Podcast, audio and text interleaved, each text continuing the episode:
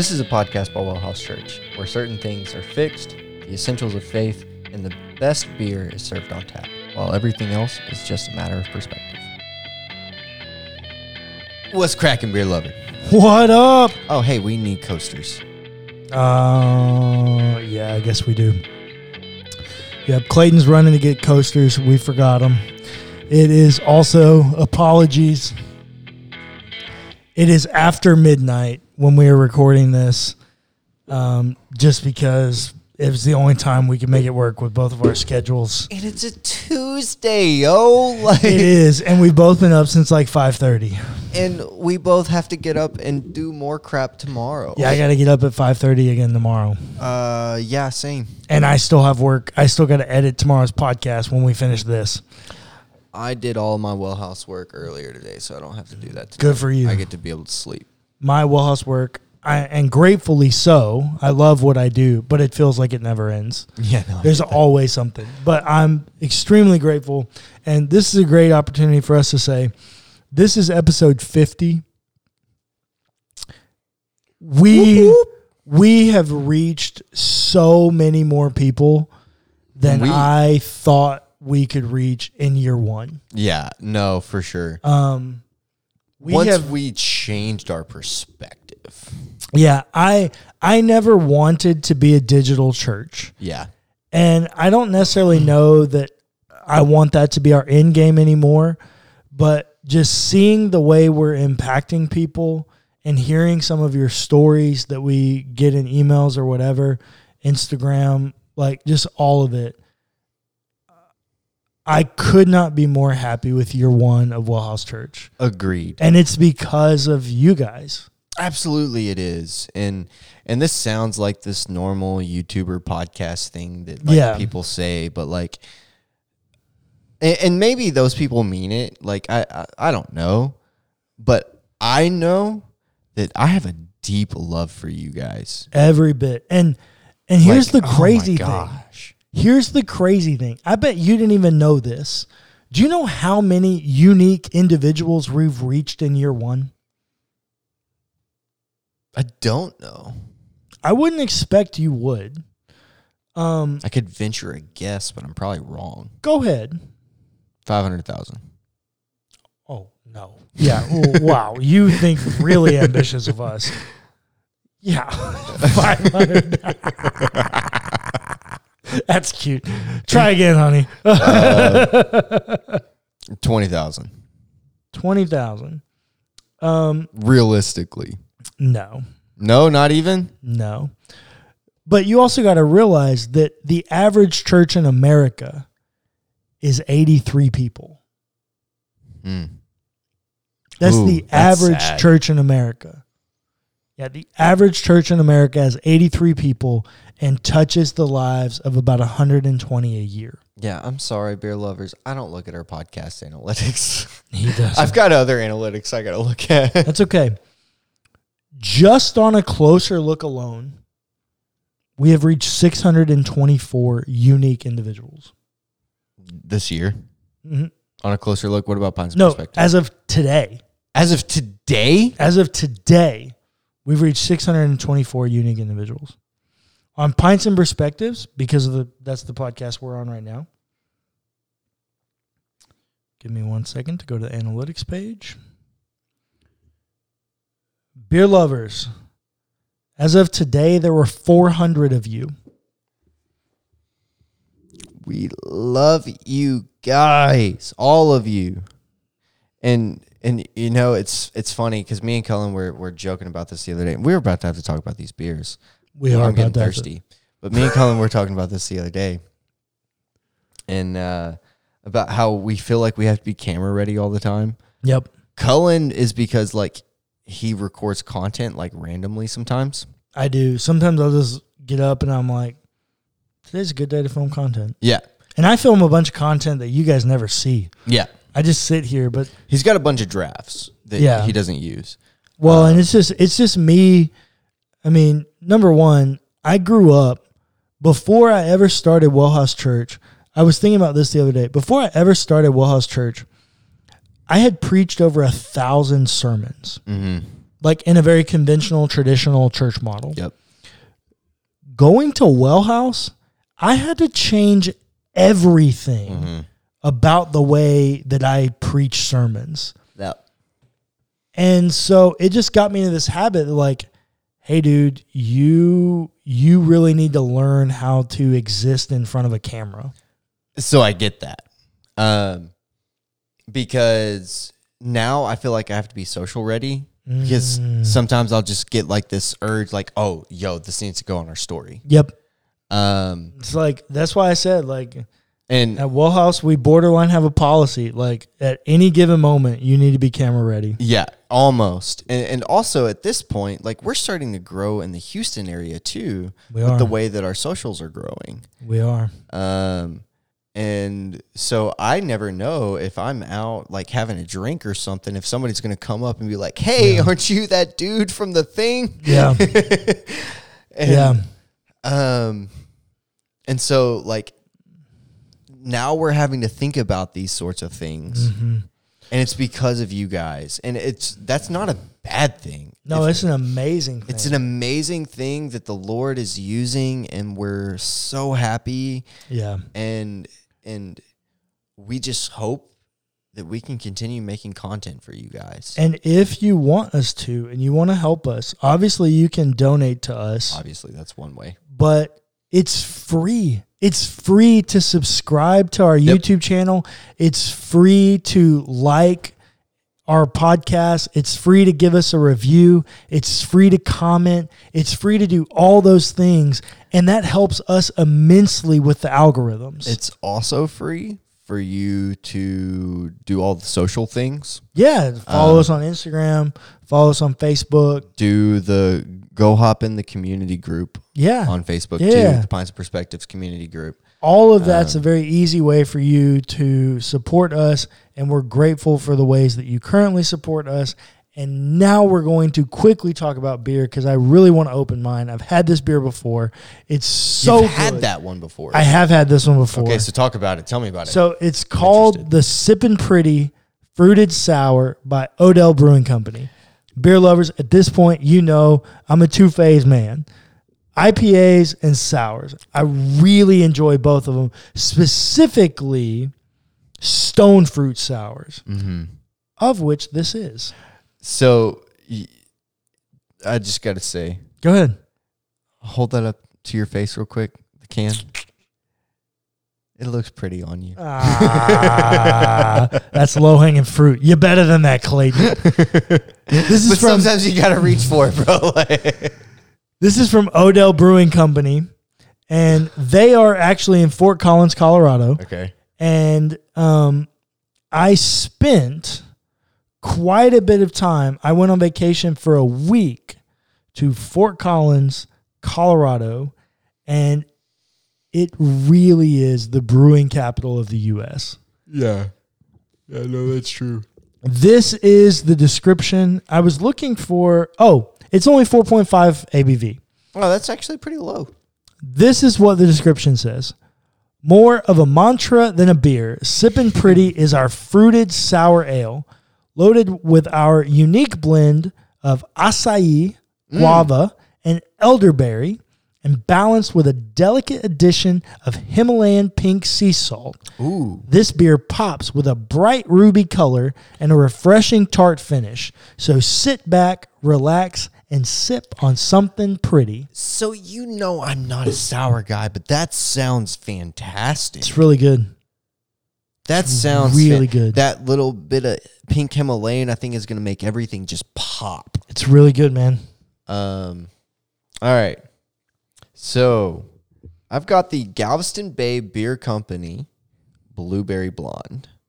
Um, obviously it's a blonde ale.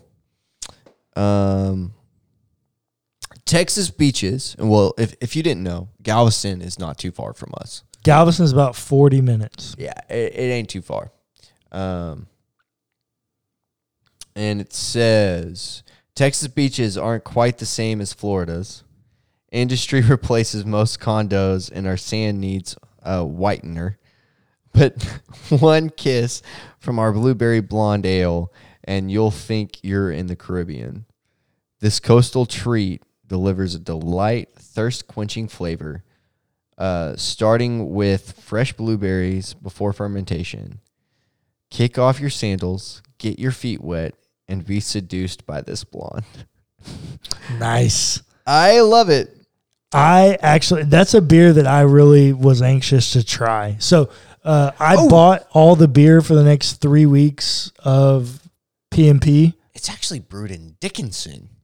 Texas? Yeah, in Dickinson. Well, apologies, listener, that Clayton just yelled in the I'm mic. sorry, I'll try to deal with some of that in post. But, but um, I'm shocked. I didn't even know there was a brewery in Dickinson. yeah, Dickinson's so small. For perspective, Dickinson is very small. It's a, uh, I guess now it's a 4A high school. Uh, if you're in Texas and know about the UIL classifications, and it's like 20 minutes outside of Galveston city limits. I've been on the road that this brewery is on. That doesn't shock me at all. You spent quite a bit of time in that area. I did, but I didn't even know that this existed. Um, it's six point three ABV. Um, so yeah. All right. Um, I'm Who's okay. the brewer? Galveston Bay Beer Company. Oh. Okay. That makes sense. Their brewery is actually Oh. Wait, you said it's in Dickinson? That's what this is. That must not be the same brewery. There's a brewery on uh it's four blocks off the seawall in Galveston. Yeah. You see it? Yep, I see it. There's a brewery that's like four blocks off the seawall in Galveston, um, on the east side of the island. That I was thinking that was, and that's not it. All right, well, cheers, buddy. Cheers. Let's I try guess. these. Let's go.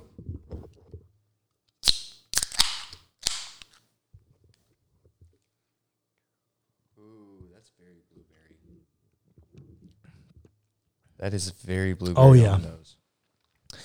I really like this flower because if you didn't know, I really love elderberry. Um, I really, really love elderberry and elderflower, and this is just super elderberry prevalent. How do you like yours? Tastes like a blueberry muffin. I bet. I bet. it's so Taste swap. Yeah, let's go. I love that. Ooh, it smells like a buttered blueberry muffin. Oh my god! So good. Yeah, see, that just smells like a sour to me. Oh my god! That is fantastic, isn't it? Uh, yeah, that is so good. Okay, so your sour, probably the best sour that I've had, that I or that I enjoy. The acai really comes through, Yep. um, and I love acai. Love it. Chocolate covered acai. Oh, Mwah. fantastic. Yep. Um, and so like that's like that's kind of the back note that I get instead of Yep. that artificial kind of sour flavor Yep. that I typically get from sours. Yep. That's really prevalent in peach sours. Yeah. I don't know why they use artificial. Like That- that peaches artif- are not expensive. Yeah, that artificial thing that I get, I hate it.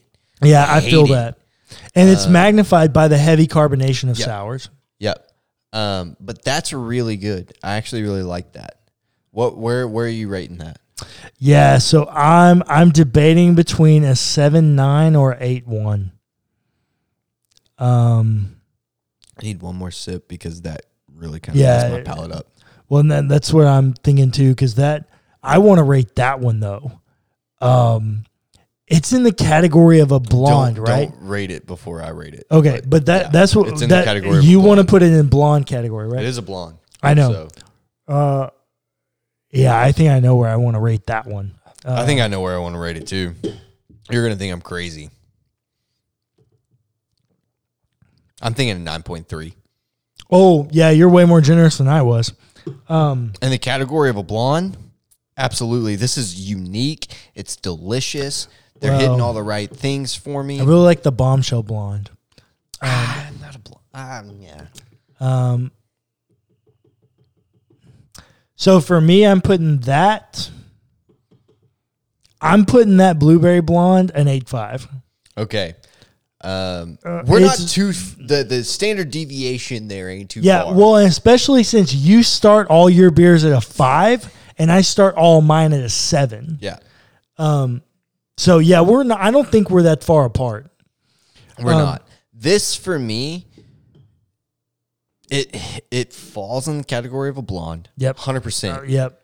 But it's unique enough because for me, blondes get boring, Uh, yes, I would say that. Uh, which is what jumps this to the front of the line for me. agreed. My my go to blonde is actually the Karbach Love Street, Uh, yeah, and it's boring. it it can be boring. It, it's not. There's nothing that jumps out of the can at you that goes, "Man, this is an amazing blonde." Other than it being just a high quality regular blonde. The thing about this, though, and it's because I've never had this in a blonde, is it's buttery. Yeah, I was It's fixing to ask, buttery. where, where do you think they're getting the butter flavor? I have no idea. Maybe it's from the malt somehow, like the roasted malt. Like I, I, I- you I would- don't know, but it's buttery. I mean, but well, It tastes You like a could blueberry get- muffin. you could get something in like that 350, 400 level Lovibond area. You'd have to get a small amount of it, but it would. You could get buttered toast kind of flavors. Uh, kind of, but initially when I first tasted it, it tasted like a buttered blueberry bagel, yes. And then Oh, yes, yes. and then I kind of sat with it for a minute, but it was a little bit more OT Yeah, than, than a and bagel. so you kind of And so- resolve yourself to a muffin. yeah, but like it's somewhere in this space. it's a bagel oven. A it's bagel a bagel oven. oven. Yeah, it's it's something in between. Listen, uh, beer beer lover, if you can get your hand on this, Yep, I got that at Total Wine, specifically the Total Wine in Memorial City. uh, I, I might be we, we might be taking a trip down to Dickinson. Uh, that was really good. My sipping pretty. Uh, I'm gonna give it a one. I think it's really good. Um, I just I think I wish the guava was a little bit more there. I don't really get it. I get a lot of acai. Yeah. I get a lot of elderberry on the front. I just kind of wish the guava was uh, a little bit more prevalent. So for me, if I'm rating yours, I'm giving it a seven one. Hey, that's pretty good considering you start all at five. Yeah, I start everything at five, and I I'm not a sour guy. You're not a sour guy. Um, but based on the sours that I've had, rating it on the others, Mm-hmm. um, that's not bad. I, I really enjoy it. Yep. Um, I I would if somebody bought that for me, I'd drink it and I wouldn't hate it. Yep. Great job by both brewers here. Yeah. So what's your brewer? Odell. Odell. Yeah. All right. Let's talk about some marriage and divorce. Almost- 18, 19 minutes into this podcast. It happens, bro. It's almost midnight. it is almost midnight. But or it's past midnight now. so we've talked a lot about marriage and divorce. And one of the things I really want to talk about in this episode is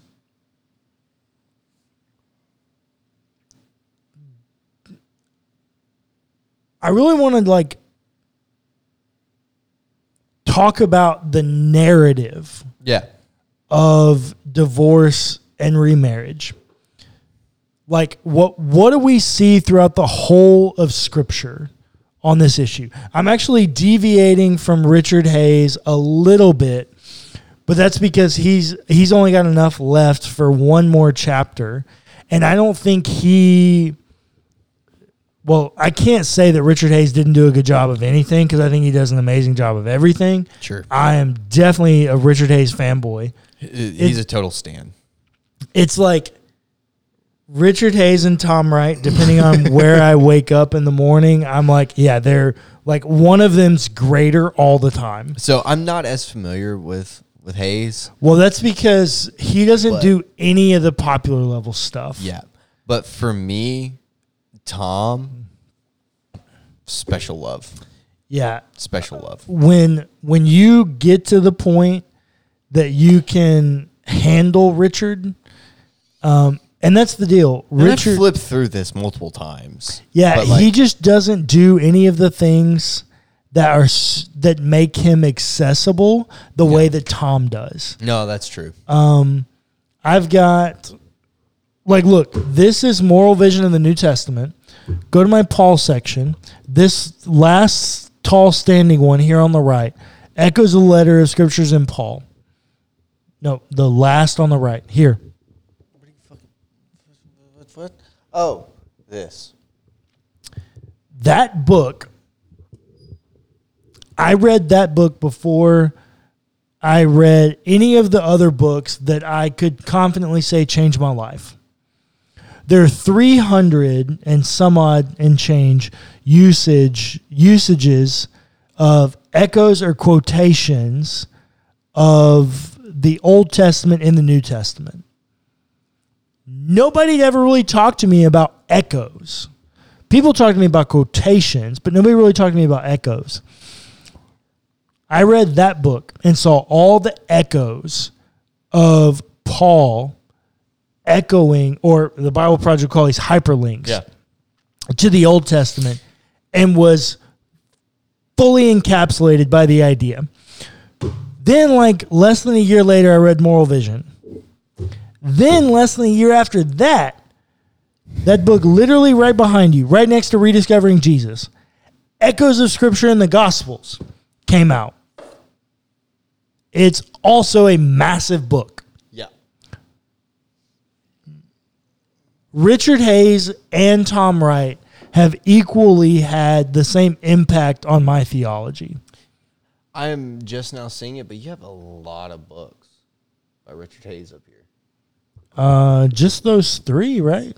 Uh, so you've got reading. Ro- uh, reading Oh, I forgot I've got Reading Backwards. Yeah, that's a Christology book. Yeah. Actually, also very good, but I forgot about that one. Yeah. I've got as many books by him probably as I've got Ri- as I've got Tom Wright. Yeah. Uh, that's not true because No, Tom Wright got has quite a bit more of Tom. Yeah, because I've got. Uh, Uh, yeah, at I've probably. Yeah, Tom's also written a whole lot more than he has. Yeah, no, that's the true. way that I say it all the time, and this is not a pejorative, but Tom Wright publishes every thought Tom Wright's ever had. That's true. But Tom's thoughts are good, so I'm okay with him publishing. Yeah, but Richard doesn't do that. Like reading backwards, um,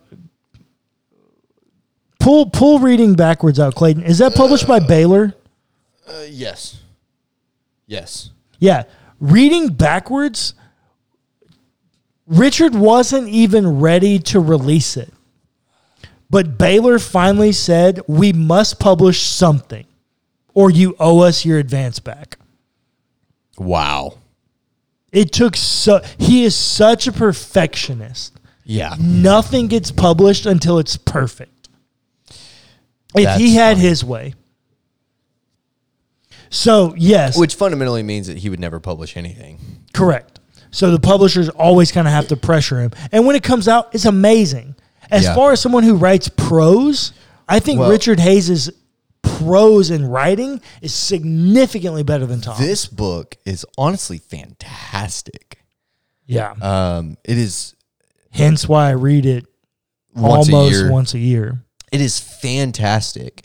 Um, it it's hard to to comprehend some of the concepts, and it, it will step on your toes sometimes. Um, well, and and but that's that's a good writer. he is a good writer.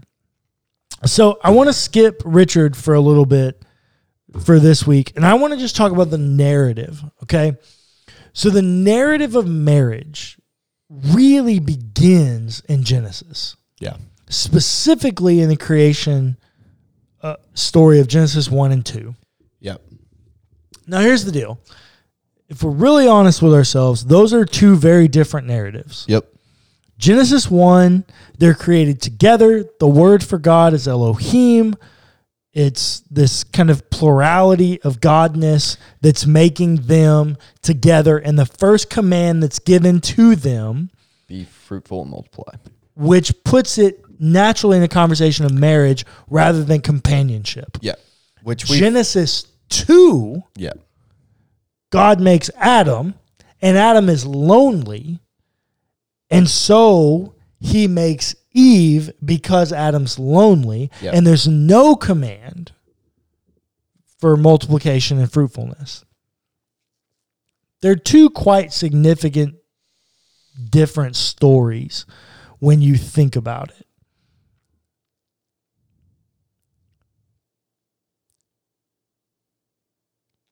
The end result is the same, I think.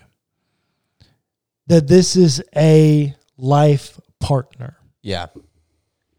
which is even more evidenced as you go through the narrative. I personally am convinced that Esau is quote unquote hated when we get progressing through the narrative, which I think there are ways to resolve that about love and hate and the metaphor and how that's different in today's world than it was in the ancient world. That's a different conversation too. It's a different conversation, but I do think that persi- that that this idea of marriage persists through the narrative because Esau marries someone from the wrong ethnic group. yeah. All of this that has been stated thus far, we've talked about before on this podcast. Yes, on this podcast in different episodes.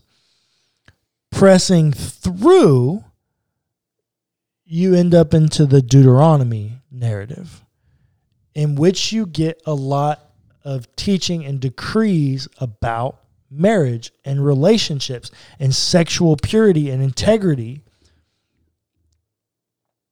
And there are some things that you would think are pretty common sense like not to be crass, don't have sex with animals.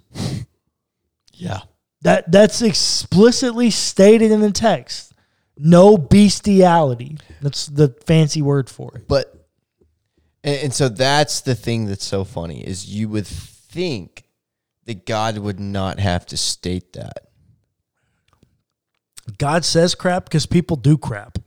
Exactly. As as terrible as that is. I mean, there's a whole chapter in the Torah that is dedicated to all the people of which you have natural familiar relationships with that you're not supposed to have sex with. Yep. And it's in this context of in this conversation of sexual integrity where marriage is introduced. Not the only place it's mm-hmm. introduced, but I think the larger narrative is telling you that sexual integrity happens within the confines of marriage. Yeah.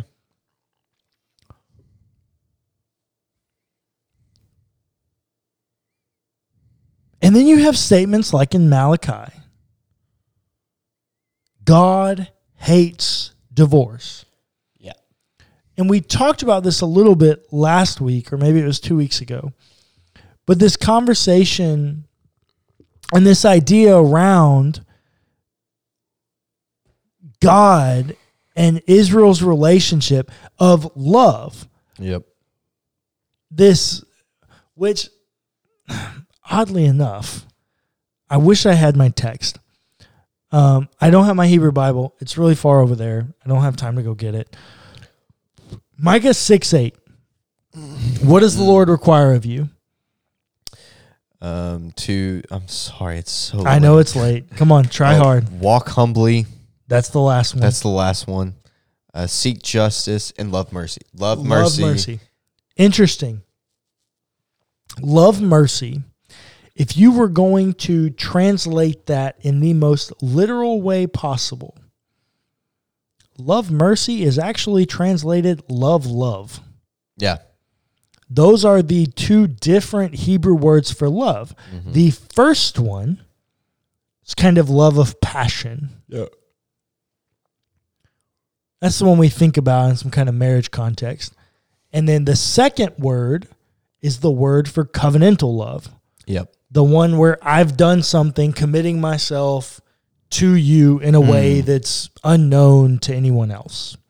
That's what covenantal love is. In the ancient world, lots of people had God, lots of people had creation narratives, lots of people had all kinds of things. What nobody except the Hebrew people had was a God who made a covenant with them in which he would tell them how he was going to act. That's covenantal love. What the what that is, and actually, I'm just gonna say this. That's a DTR between Mm-hmm. Yeah. Mm-hmm. God and the Israelites. That is a define the relationship talk Yes. between God and the Israelites. Which, hint, hint, listener, think about that. And so in this narrative of marriage, God seems to think that he's in a covenantal marriage Yep. with the people of Israel. So, what happens when the people of Israel choose other gods over him, mm-hmm. like Baal, the fertility mm. god Yep. of the region of which legend said you needed Baal's blessing for the fertility of your agricultural grounds? Yep. God tells them they're adulterous. And there's a reason for that. a marital relationship word. Yep. This is the context of which you should be reading marriage.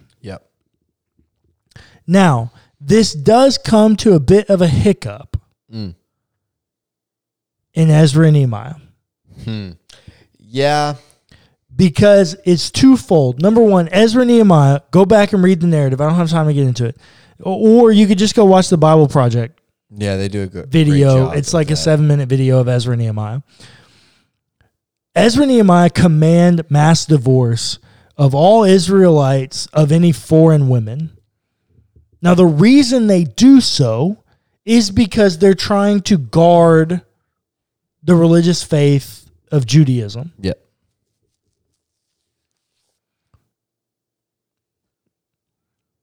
What you do with the way they enacted that is up to you. Yep. Different conversation. The text never says God commanded it. And moving forward, or actually before we move forward, there's lots of conversations and stories that pop up throughout the Old Testament that if you're a reader of narrative, a reader of fiction, you go, wait, that doesn't make sense there. Mm-hmm. That really doesn't make sense there. Numbers 25 is one of the places I would point you there. For time's sake, I'm not going to detail it out for you, but you could go read that and go, okay. Another place that I would point you to is Genesis 1, actually. Yep. At the end of this narrative, the narrator, who I'm sorry, I don't think is Moses, And honestly, lots of people don't actually. most people don't. like that's, That's not like- a common belief anymore. Not anymore. That's that's the equivalent of saying Paul wrote Hebrews. yeah. Genesis 1, the text says, and for this reason, a man should leave his father and mother and be joined to his wife. At which point I would ask, what father, what mother, Yep. what husband, and what wife? Yep. They're the only two people in existence. Yep. Clearly, someone has narrated back into The creation narrative. the narrative. Endogamy, the idea that someone should marry within their own people group, Yep. seems to have been read back into the narrative.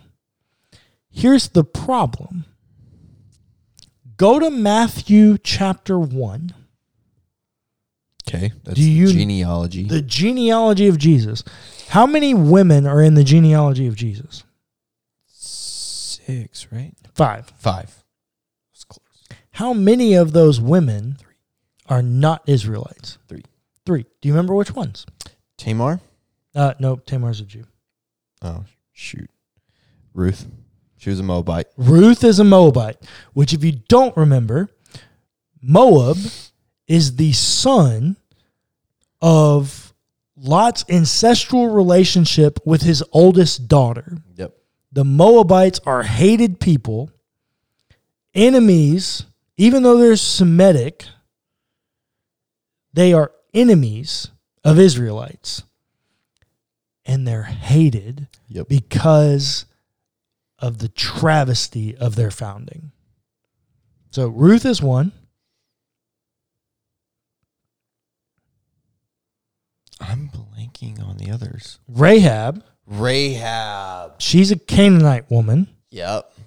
She's also a prostitute. Yep. So once again, sexual issues going on with her. Yep. Third, I know as soon as you say it, I'm gonna, uh, dude. It, I'm so late. it's late. Bathsheba. Bathsheba. Wait, no, I thought Ah, why? Why would you think so? because that's what I was told in Sunday school. Who's she married to before David comes in the picture? um, Uriah, Uriah the what? the Hittite. Ah, Oh, Hittites are not. they're not Jewish. They're not Jews. They're not Jews. And based on the fact that he's a mid-level commander Yep. in the Jewish army of somewhat prominence because Hittites are non-existent. I mean, they're a very small people group. Bathsheba is most likely a Hittite woman. Yep. Most likely Hmm. she is not a Jew. So that I never would have gotten there on my own. Yeah, that's a Um, couple of master's degrees for you. But yeah, but that is a very good perspective that I'd never thought about before. Yeah. So three of the five women listed in this narrative are foreign women. Yep.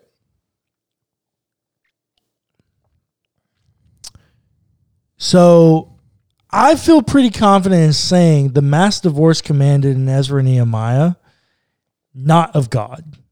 Well, that's one of those things that you do have to look at, especially because you we do theology the way that we do Through the narrative. through the narrative. You, you kind of got to look at the gospels and how it Yep. reflects and all those things. And so you have to determine your own space on that. Correct. Um, I will also tell you there are people in Wellhouse that do not agree with us. agreed. even board Or- members that Yes. don't agree with us. And that's Yes. because Wellhouse is a place where it's free for you to, within the, confines boundaries of- of, orthodoxy, Yep. to come up with your own convictions of the narrative. Within the creeds, we've talked That's about right. this extensively. This is my position on the issue. And this is more so, honestly, really just to start the conversation.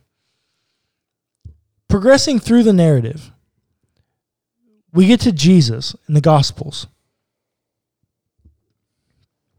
Jesus has this narrative like, hey, you shouldn't get divorced except on the grounds Yeah, of infidelity. of infidelity, which we've also seen that even amongst the gospel writers and the New Testament writers, they're Yep. not always in agreement. Yeah, it's so funny. I was having this conversation with a friend of mine yesterday, and I, I had never put all these pieces together, and and this is just where church tradition fails. Um, we were sitting at coffee, and she pulls out her Bible, and she was like, "Oh, I wanted to read you something," and she pulls out her Bible, and she starts flipping, and she she gets here, and and she's like looking for it, and I was like, "What are you? What are you looking for?" And she's like, "I think it's in the Sermon on the Mount." Blah blah blah. And I was like, "I'm so confused. What are you wanting to read me?" And she starts talking about divorce, and I was like, "Oh, I think I know where she's going." It's definitely in the Sermon on the Mount. Yep. Um, I wasn't convinced that it was at first because I didn't remember it being there, It but is. It, it is. um, and she finds it and she says, "Oh yeah," and she reads it, and she was like, "In the context of infidelity, you can get a divorce." I've never read that before, and I was like, "Yep." No, it says it. The crazier part is the section of the narrative right or the section of the sermon right before it is one about those who commit the sin of lust, Yep. commit sexual immorality, Yep. Which is porneia, which is sex things that are bad, which are also adultery, Yep. which does kind of complicate the narrative. It does. It really does. Um, and it, it creates this huge, just, uh, Yep. it, like it's, it's just this. It's a thing. It's a thing. So that's all there. And then you get to Paul.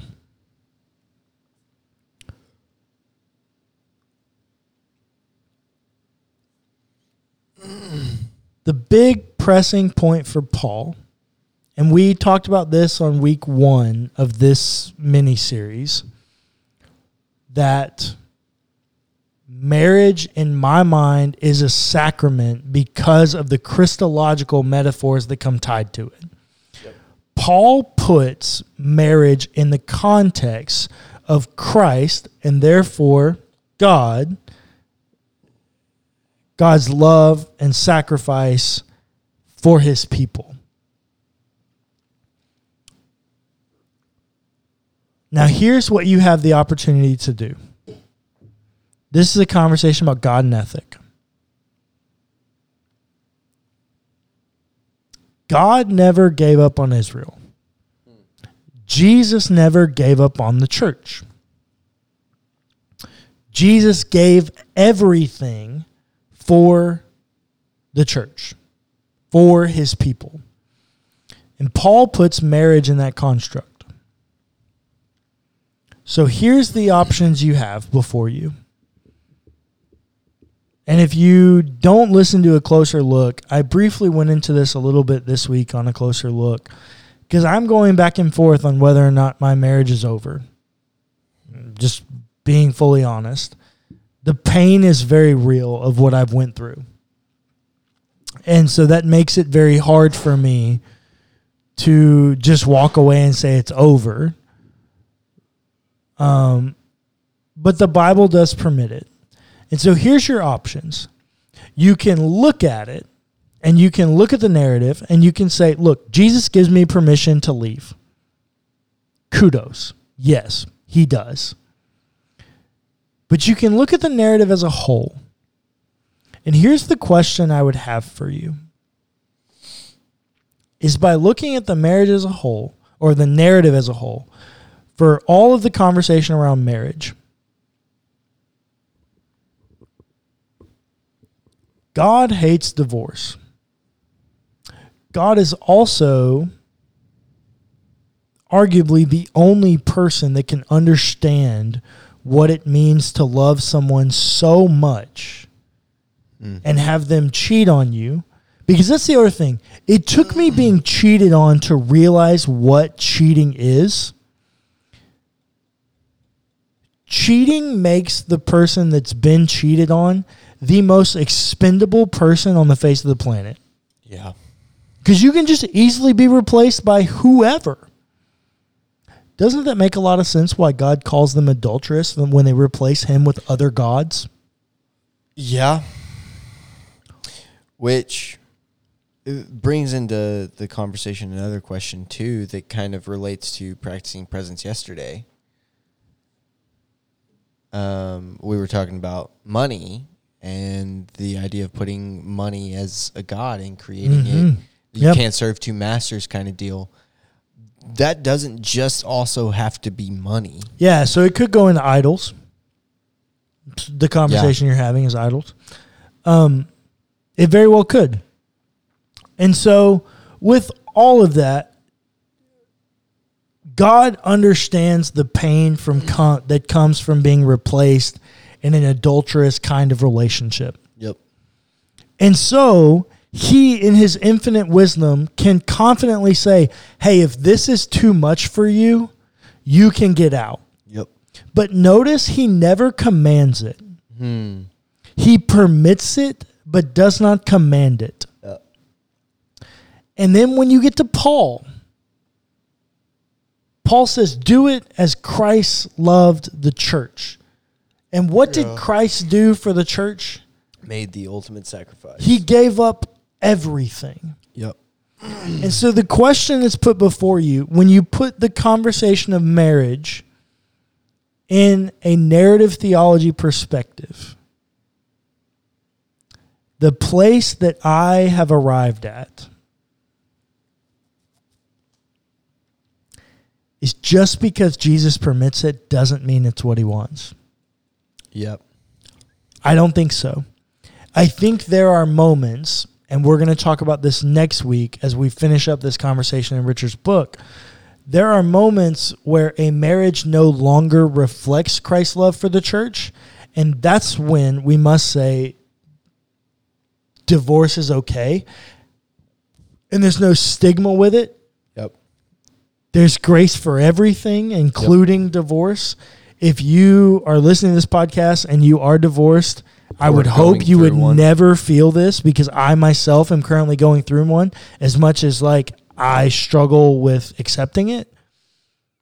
Divorce will never disqualify you from any level of service at Wellhouse Church. That's right. Our board member or our board is made up of divorced people, of more people that are divorced or going through a divorce than those who have never been divorced. Yep. Our church is filled with divorced people. Divorce is a huge part of our culture and just the trauma and pain that we experience. But just like I would say, there's grace for everything and no trauma disqualifies you That's right. divorce doesn't disqualify you. But I would also say that if you're if you're like me in this moment,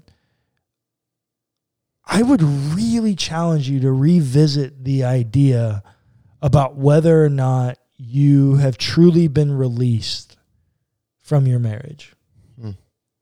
Infidelity, adultery, no matter no matter what is going on, I would really challenge you to do this because also Paul says, imitate me as I imitate Christ. This is 1 Corinthians 9. Ephesians 5. I mean, you you Philippians 2, right? All all the things about the Christological metaphor that Paul seems to be pervasive through his theology, as it should be.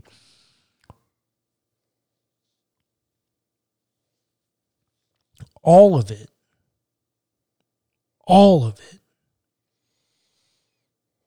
is about the sacrificial love. It's about sacrificing of yourself for others. It's a conversation about what Christ has done for us and therefore what we're called to for others. And that's because, and I say this all the time, I studied a lot of religions. The thing that constantly draws me back to Christianity is the beauty of God Himself sacrificing for the people whom He made because they messed up. Hmm. That love of all the Abrahamic religions, Yep. that love is unique to Christianity. That's very true. Of all the world religions, that love is unique to Christianity. The Abrahamic religions, if you don't know, encompasses Judaism, Islam, and Christianity. Correct.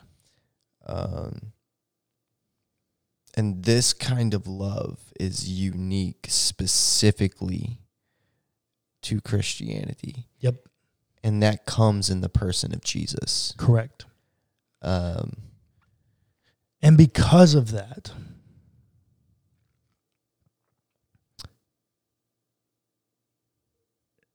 this is where narrative theology doesn't always get you the answer you want. Yep. Because the narrative actually tells me.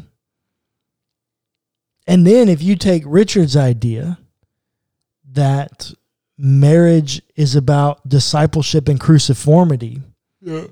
the narrative actually doesn't help you at all in getting out of your marriage. Nope. The narrative, if you read it for its trueness, actually keeps you in it, even in the midst of the infidelity. Well, what it what it does, honestly, what it is is it's a loophole.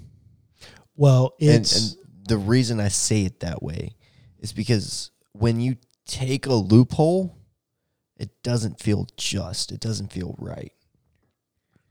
That's actually why I wouldn't call it a loophole. Because here's the deal we're supposed to imitate Jesus, Yeah. we're supposed to imitate Christ. But he's giving you the out. He's giving you the loophole. Well, but that's the deal. We're not Jesus, we're Hmm. not Christ. We can't live up to that standard. If we could live up to that standard, he wouldn't have had to go to the cross. Yeah. No, that's fair. And so he himself and only him really knows that pain. Hmm. What you're calling a loophole is pastoral care. Yeah, I like that better. It's God's grace upon his people who says, Hey, I know this pain and I know it impacts you in a way that people really will never understand. Yeah. And so I'm letting you out if you must.